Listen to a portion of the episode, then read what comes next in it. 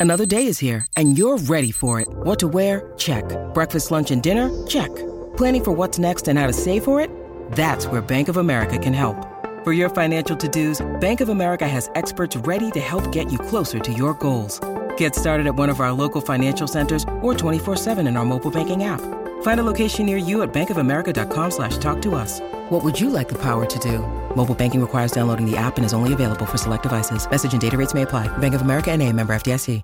Hey everyone, today's Real Vision Daily Briefing is sponsored by NGRAVE, maker of the coldest hardware wallet Zero and stainless steel backup graphene. NGRAVE brings you the highest security in a touchscreen experience to safely manage all your crypto offline. Enjoy a 10% Real Vision discount in ngrave.io shop with the code RealVision. Now to the top analysis of today's markets.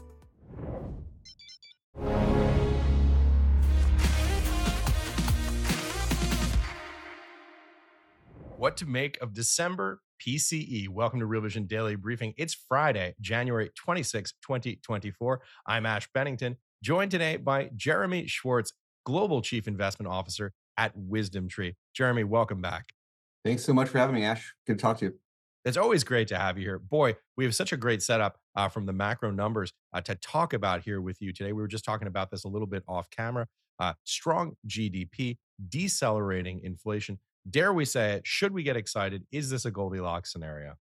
We we've been using the term Goldilocks. We started saying it at the you know through the end of last year. We thought inflation was coming down, and the trends are even better than the official numbers. And we'll get in. We could get into some of that about what we think is really even much cooler inflation than you get from the BLS.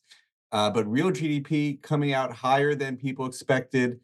You all this all the real-time indicators we look at weekly jobless claims every week that's one of the only high frequency indicators you get every week and you had a hit in a 60 year low in that um, you're not really seeing people losing their jobs in a, in a big way. We it's actually nice that that ticked up a little bit this week because it was so hot in some ways you know not people people not losing their jobs last week.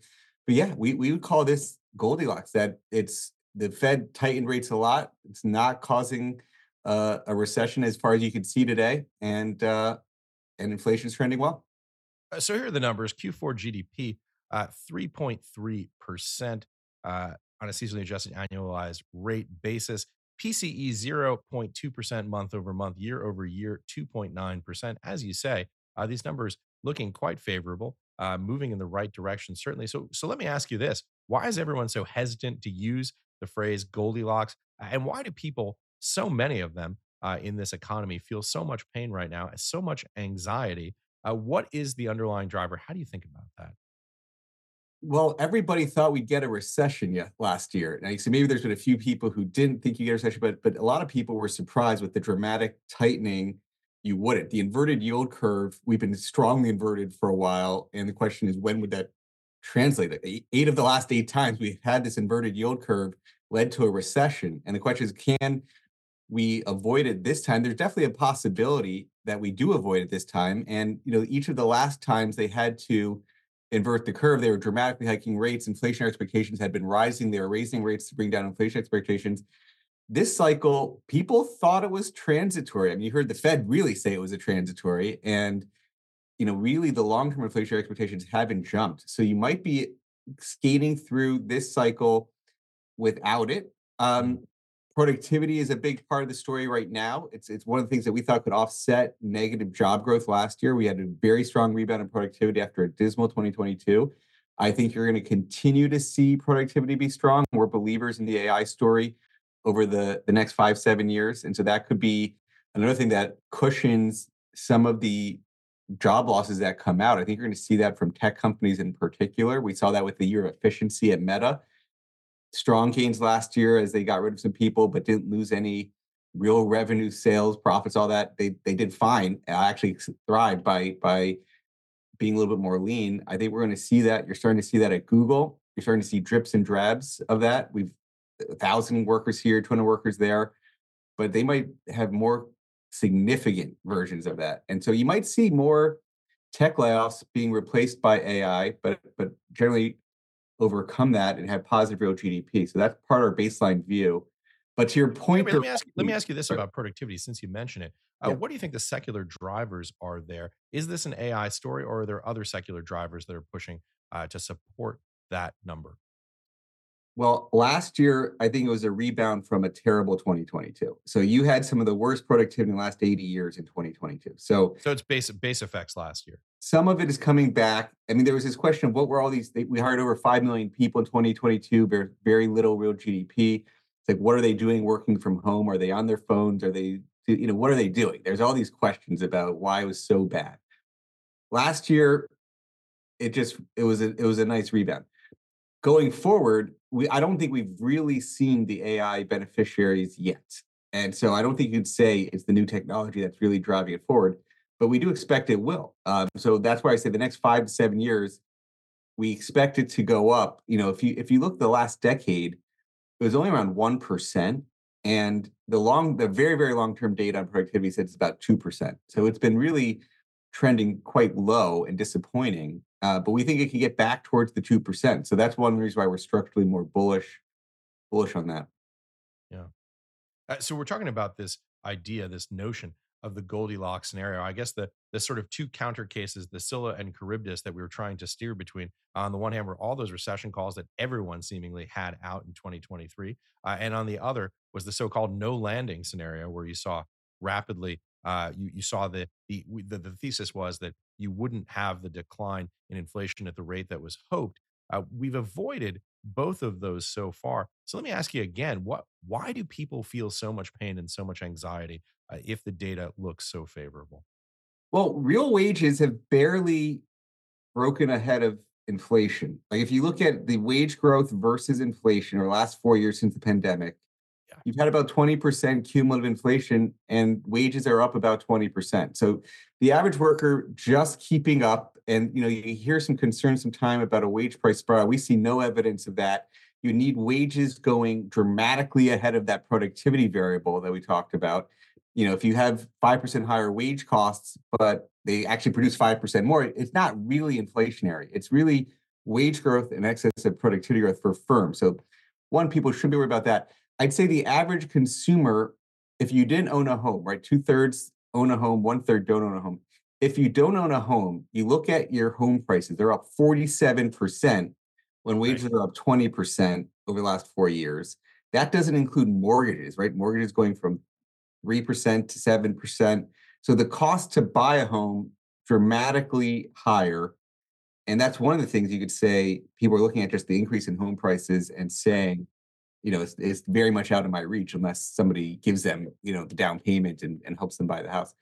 I, yeah, or you you already own one, right? And you're just right. if you own it, you're feeling good. You're you're feeling quite good if you own your home at a three percent mortgage. Um, but now you're you're trapped and you can't move. Yeah, yeah, and, and and by the way, the other point to point out about the when you look at uh, wages versus inflation, those are those are lumpy. Those are not evenly distributed. So uh, you know, if you're somebody who's been in the same job, uh, like me, for example, for the last several years, right? You're generally your employer doesn't come back to you and say, "Hey, you know, we want to just give you a 20% increase because of inflation." Right. It's balancing out as new jobs uh, roll on, old jobs roll off, uh, but it doesn't mean it's evenly distributed. And, and for people uh, who are in that a position of having relatively similar earnings, even if they've gotten some small cost of living increases, probably been outstripped by inflation growth. That's a shout to Real Vision. We got to get we got to get Ash getting some some bigger wage growth here. Um, but um, yeah, no, for sure. You know, the problem is they know I love my job, so I don't have a whole lot of negotiating. Yes, um, it is the job levers is where you saw the biggest jump, but and even there, you're seeing. You can say one of the signs people are that there's a little bit less job openings, a little bit less job hopping is one of the signs of those signals for the economy is, is maybe people are getting a little bit less confident there of where we are in the economy. If we said is there a crack in the Goldilocks narrative? You know, we we look at money supply as one of the key issues, uh, and money supply has not been growing at the five percent levels that we would like it to be growing. That's sort of two to three percent inflation, two to three percent real growth. So money supply is one variable that is something we'd like to see better, and the job hoppers are another thing. They're not as much not showing as much confidence in the economy, but the rest is is has been been pretty strong. Jeremy, now that we've teed it up in sort of broad terms, I know you've got some charts to make some specific points that you want to walk through. Uh, let's take a look at those, Brian. Okay, Jeremy, jump in. Uh, walk us through what we're looking at here. So I think this first one uh, is, you know, we've been doing our own calculations of inflation, um, and you know, one of the key numbers is shelter. And so this one, uh, if, if I could see it um, right, uh, is basically the headline CPI with real-time shelter versus BLS shelter. Our real-time shelter, we've done it a few different ways. This one is using the apartment list rental prices. And you know, essentially what's happening in, in the BLS numbers. Let me, let me just jump in here to explain so so folks know what they're looking at. Uh, so the, the BLS number, that's the gray line, that represents the official headline CPI with the official shelter data. And yes. the blue line uh, is you, your proprietary modification. That's your real-time shelter, and it's showing it showing uh, actually less inflation than being uh, stated in the BLS number. Is that roughly correct? Much less. So the official BLS shelter is over 6%. The apartment list is negative one. So when you plug that into the actual CPI, to redo CPI with this different measure of shelter, instead of a headline number of 3.3%, you get less than 1%. I mean, it's a dramatic difference. And it shows you how important shelter is to driving the CPI that we have. Uh, and in court, so, so why do we see this difference and, and how have you corrected for it? Well, the BLS number has a very lagged way of calculating shelter. It's like a, there's been some papers. The San Francisco Fed actually did a paper on the BLS survey method. It, it could take 12 to 18 months for what's happening on day to day rental prices to get into the way they calculate it. There's, mm. there's all sorts of debates about what is the proper way of measuring this number, but the BLS is very, very lagged. It's not a symbol of what's happening real time. And so there are indexes like the Zillow has a rental index. This we this one has the apartment list. The Cleveland Fed has another one that's more real time. That's even lower sort of deflationary forces than the mm. apartment list that we're using in this one that shows negative one percent. So there's just a, a different way of surveying, and it's kind of crazy the way the BLS does it.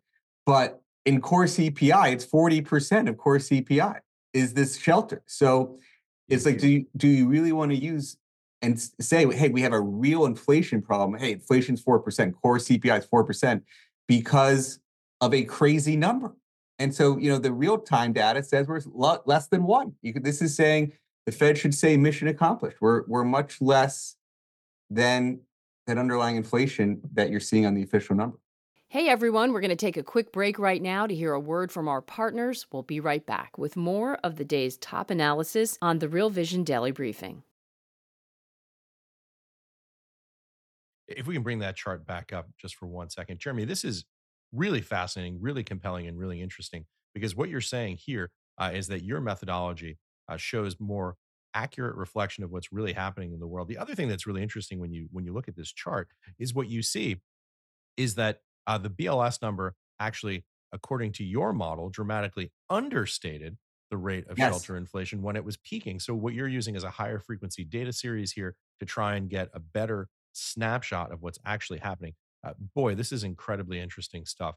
Uh, and uh, as it, as you say, uh, if this is true, it suggests mission accomplished. I mean, what's really interesting about this, and for people who aren't uh, macro folks uh, who don't follow this nearly as closely as you do, that you know most of the analysis that you hear out there when people you know go on cable news shows and they pontificate about what's happening with inflation, they're giving you their interpretation of this tr- traditional data set. What makes this conversation so interesting is that Jeremy, you're bringing your own data and saying, "Hey, not we don't." It's not that we don't disagree with the interpretation. It's that we don't think the data is accurately capturing what is happening from the macroeconomic perspective.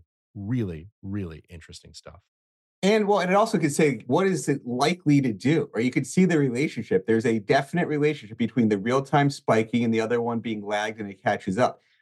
It tells you that it'll, uh, this will likely come the Fed's way right? So th- there's going to be a downward for people who are worried. Well, is inflation going to be sticky? Is the Fed not going to be able to do anything because inflation will be sticky all year? And I've got some good friends who ha- are who are in that camp. Well, this survey method of the of the shelter should give some cover to the Fed that inflation is going to trend downward for them.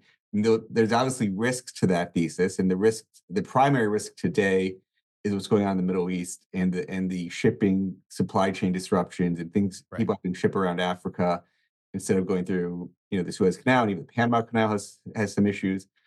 So there's all sorts of supply chain disruptions there. Goods inflation likely to be high. I, am not expecting those those things to be easy resolutions that's going to solve overnight. The shipping seems to be a real issue, and you would expect it to have some goods inflationary issues. But should the Fed say we need to address those supply chain issues? Can they even address those supply chain issues? Um, it's not our base case that they really should go after that. It's it's this shelter is going to provide them a lot of a lot of cushion for inflation coming their way this year. Well, well this is really interesting. Uh, and obviously, we're talking about two different things here. When you're talking about, for example, the the choke points in the Red Sea, I read that article about the Panama Canal and the drought this morning in the Wall Street Journal. Really interesting uh, as well. Uh, but obviously, these are exogenous factors to this model. But boy, this chart really fascinating stuff. This is worth the price of the show alone. If you've just tuned in to see uh, this chart, uh, really interesting stuff. And and by the way, we should say you got something of a confirmation today on a print on PCE that shows inflation decelerating, presumably precisely as this model would suggest.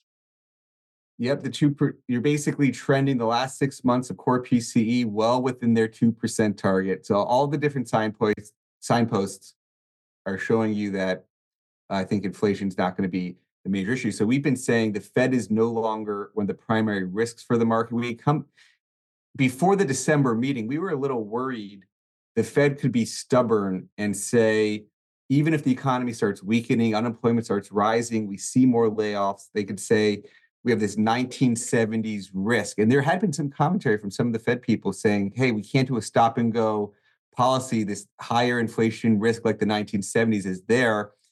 And frankly, because we think they've gotten everything wrong this entire cycle, we didn't have confidence that they would be as good going down on the rate as they were going up. They'd be as stubborn hiking as they were, you know, in terms of lowering rates when they have to. They could have been stubborn saying inflationary risk. We think if necessary, as you heard from Powell, if necessary, they will cut, which is if unemployment starts rising, they'll cut. Um, and that's a key pivot. So we, we think they definitely lowered the probability of recession in December, and that that helped us upgrade some of the risky assets in in, in portfolios that we have discretion on.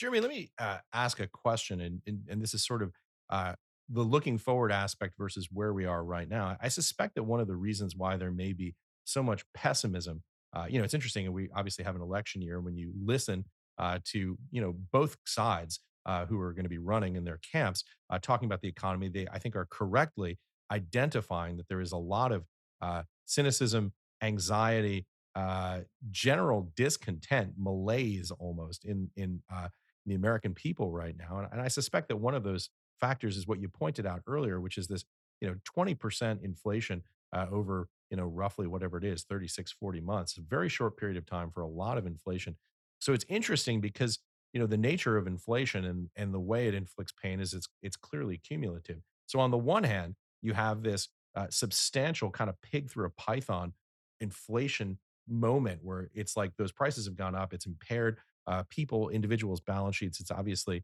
uh, had an impact on uh, on on the quality of life for a lot of americans. And at the same time what you're seeing here uh, is this dramatic deceleration from this chart. How, how do you sort of reconcile the pain that people feel in the present moment with the slowing down of the second derivative the rate of change here well, when every still we most people have jobs. I mean, unemployment is at historically low levels. That should be comforting. Now, you can are more people have second jobs to keep up with the inflationary pressures, and there has been some talk about all the rise of temporary or secondary, third jobs that people have to have because prices are so much higher. So, I'm not going right. to discount that issue. Uh, again, if you don't own a home, that's a real struggling issue. Long term, though productivity is what drives wage growth and that's where i think we can be optimistic that we think we're in a new age of more rapid productivity gains and i think that will help feel the, the underlying wage growth for some now there be could some disruption where they some of the higher priced people might become redundant because ai could be an equalizer and, and help bring the skills up for for everybody um, but you know in the in the short term it's like the people who could use it the best have some rewards to be able to use it but i think over time it is a little bit of a a, a level it helps equalize talent across the board. So it'll be interesting how that evolves. The in terms of the election implications for the markets as investors, um, the sentiment can swing both ways, and obviously, you know, it's a it's a close call to see where things are going to settle. There's pros and cons. If it, we, obviously it, today it looks like Trump and Biden, we could all think we want some new candidates, and that I think is a general sentiment from a lot of people that they want new candidates. But it, some, some like vigorous young men, perhaps in their 60s. It seems like they are the candidates, and um, there's pros and cons of each. You know, with with Biden, you'd say you get more of the same, less new uncertainty. Um, you know, Trump measured his success by gains in the stock market. So, you know, if you're an investor, he's like, hey, he's he's saying, is he doing a good job? Is the market going up? So if he shoots himself in the foot with different policies and that's caused the market to tank, maybe he'll backtrack on some of that. But you know, he has been more tariff oriented. Trump has, and tariffs. We're sort of free market libertarian type people, um, or at least I am, and and I think that is the tariffs are not great. Um, but you know, I think the the long-standing geopolitical tension is there with China. I don't think that's going away, and I think that's. By, by the way, it is fascinating to see this this split in the Republican Party uh, between uh, folks who are kind of the uh, pro pro MAGA, pro tariff versus the the free traders. It's it's really interesting in in in many ways to see this this this very clear and distinct shift uh, in the Republican Party internally. Uh, you know, let alone with the conversations uh, with the other side. Listen, I, wish this conversation were four hours because there's just a million things like we could talk about. But I do want to pull on this thread uh, because this chart that you showed was so powerful, and it's so interesting to look at this uh, thesis of inflation decelerating far more rapidly uh, than the Fed uh, and uh, and the other government agencies that are collecting this data, BLS specifically, suggest. So let me ask you this: If we were to pull that line of thought through, what does it suggest about what may happen in terms of rate cuts next year, uh, if in fact acceleration, there's a significant deceleration in the rate of inflation, as you suggest, Chairman? Well, the inflation going down means they become ever more restrictive. Um, that real rates are higher, and they say they're well into restrictive territory today. They're admitting that. So we meaning, think meaning they become ever more restrictive at the current policies. Yes, without changing rates, because right. inflation is so much lower, they become ever more restrictive. So I think that right the signpost we're watching that money supply. We want money supply growing five percent. If it it was contracting last year, it hasn't contracted. I mean, it contracted a lot in the Great Depression, but it really didn't contract in the previous 90 years. So that's a very, you know, if that's not growing again, that's a that's a challenge, and that's another sign that they're overly restrictive. But we we we think they'll be able to cut um, because of this inflation coming down. Um, but if the economy looks so strong right now, they'll say, why should we cut? You know, the, all this, all the economic data, the real GDP being higher, jobless claims being low, they could rightly point to a strong economy allowing them to stay. They just don't want to overstay their welcome staying too high because it can turn. And uh, that money supply is one of those signposts that they should be, be thinking about cutting. We're going to take another quick break to hear a word from our partners. We'll be right back with more of the day's top analysis on the Real Vision Daily Briefing. Jeremy, as we're talking about this, I want to bring in uh, a clip, a conversation between uh, Jan van Eck and Raoul Pal uh, actually today on the Real Vision platform. Uh, because it touches on some of these points, some of these broader macroeconomic issues that we're discussing right now. Uh, let's take a look at the clip. You know, you still have, you know, so if you think about Sideways 2.0, there are three main macro ingredients to anything uh, to our governments, right? So you look at fiscal policy. Is the U.S. government going to spend a lot of money this year? I, I doubt it, right? Um, because the Republicans are in control of the House. So that's kind of flattish.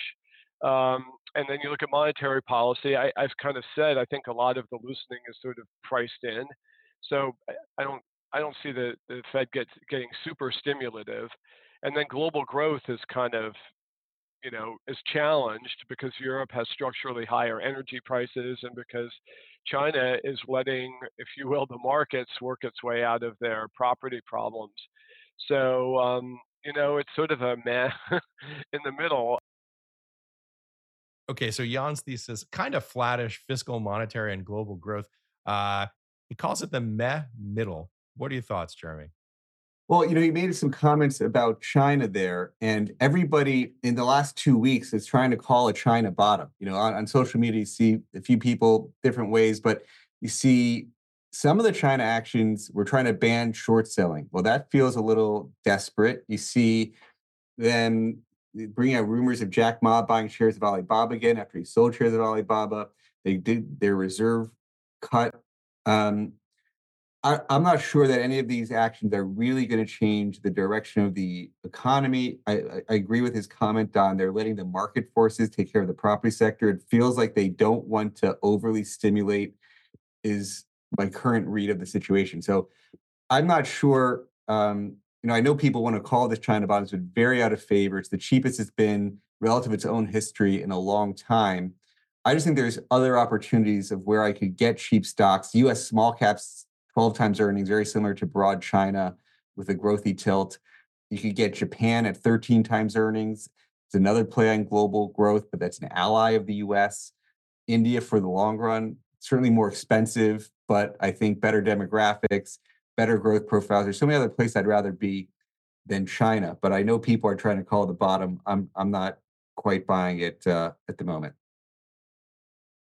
Jeremy, we've got a lot of questions coming in. Uh, what do you say we take some of these guys? There's some really terrific questions coming in.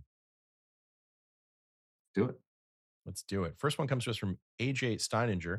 Uh, is there any possibility job numbers come in hotter than expected for this month, causing the Fed to stay more restrictive than the market has priced in? I think we got to like 100%.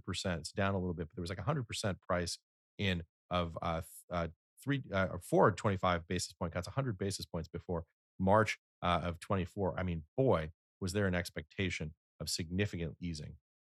No, there's no question that that's a very good possibility because the jobless claims haven't been there. So, you know, if you would have been seeing spiking jobless claims, you might say the jobs prints could come in low.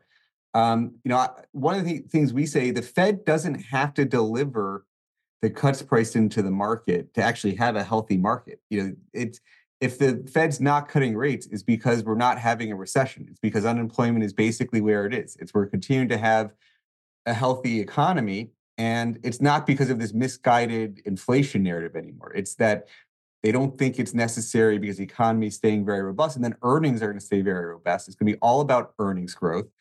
And you know, we the, the market currently has, or the the forecasters have $240 of earnings for the S&P. It's just over 20 times earnings. That's a 5% earnings yield. That's a pretty reasonable return if you we add inflation on top of the earnings yield to get our expectation of nominal returns over the you know intermediate term, call it five, seven years. And so you're talking seven to eight percent returns, reasonable. Um, if you think about where TIPS yields are, the TIPS yields are below two. That's your inflation adjusted bond yield. So you still have over a 3% equity premium. That's the long term normal. You hear a lot of people say now that the Fed's at five and a half, there's so much more competition to stocks, or they look at the 10 year at four, you know, 10, 420. That's a lot more competition to stocks. You got to look at the real yield. It's the TIPS yield that's the key judge for an equity premium because stocks are real assets. Companies grow prices, they grow their earnings and dividends with inflation. You can't look at nominal yields and a 3% equity premium is pretty reasonable. Next question comes to us from CH Ed.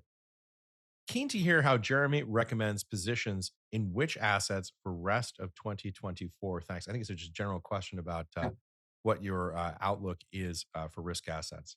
We think it, I mean, I, I mentioned earlier when we saw the Fed change their tone a bit in December, it lowered the probability of recession. So we upgraded our assessment of the, the prospects for the markets and particularly say small cap value stocks in the US. We have an ETF, DGRS, is small cap quality driven growth, 12 times earnings and 8% earnings yield. It's considerably higher, you know, the S&P at 21 times. This is 12 times earnings. Its normal multiple is 15 times earnings. And you know, we we say that's priced for a recession. So if there's less chance of a recession, buy the things that are priced for a recession. So US small caps, were that. We like Japan, I mentioned, even up 47%, our DXJ last year.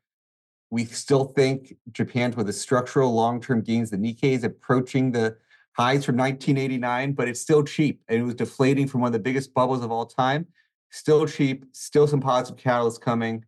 Uh, and so we like small cap value DGRS, we like Japan, DXJ, and core large caps. DGRW is quality dividend growth. That's been one of the anchors of all of our portfolios for the large cap space. Those are three of our our top ideas. Okay, next question. This one comes from Glenn Ham. This is a question I've seen a lot recently uh, in our questions. Jeremy, are you watching Treasury QRA? This is the quarterly refunding announcement uh, next week. If so, any thoughts or predictions? Uh, and by the way, I should probably ask for folks who don't know, give us a little bit of a description uh, of what QRA is and why it matters.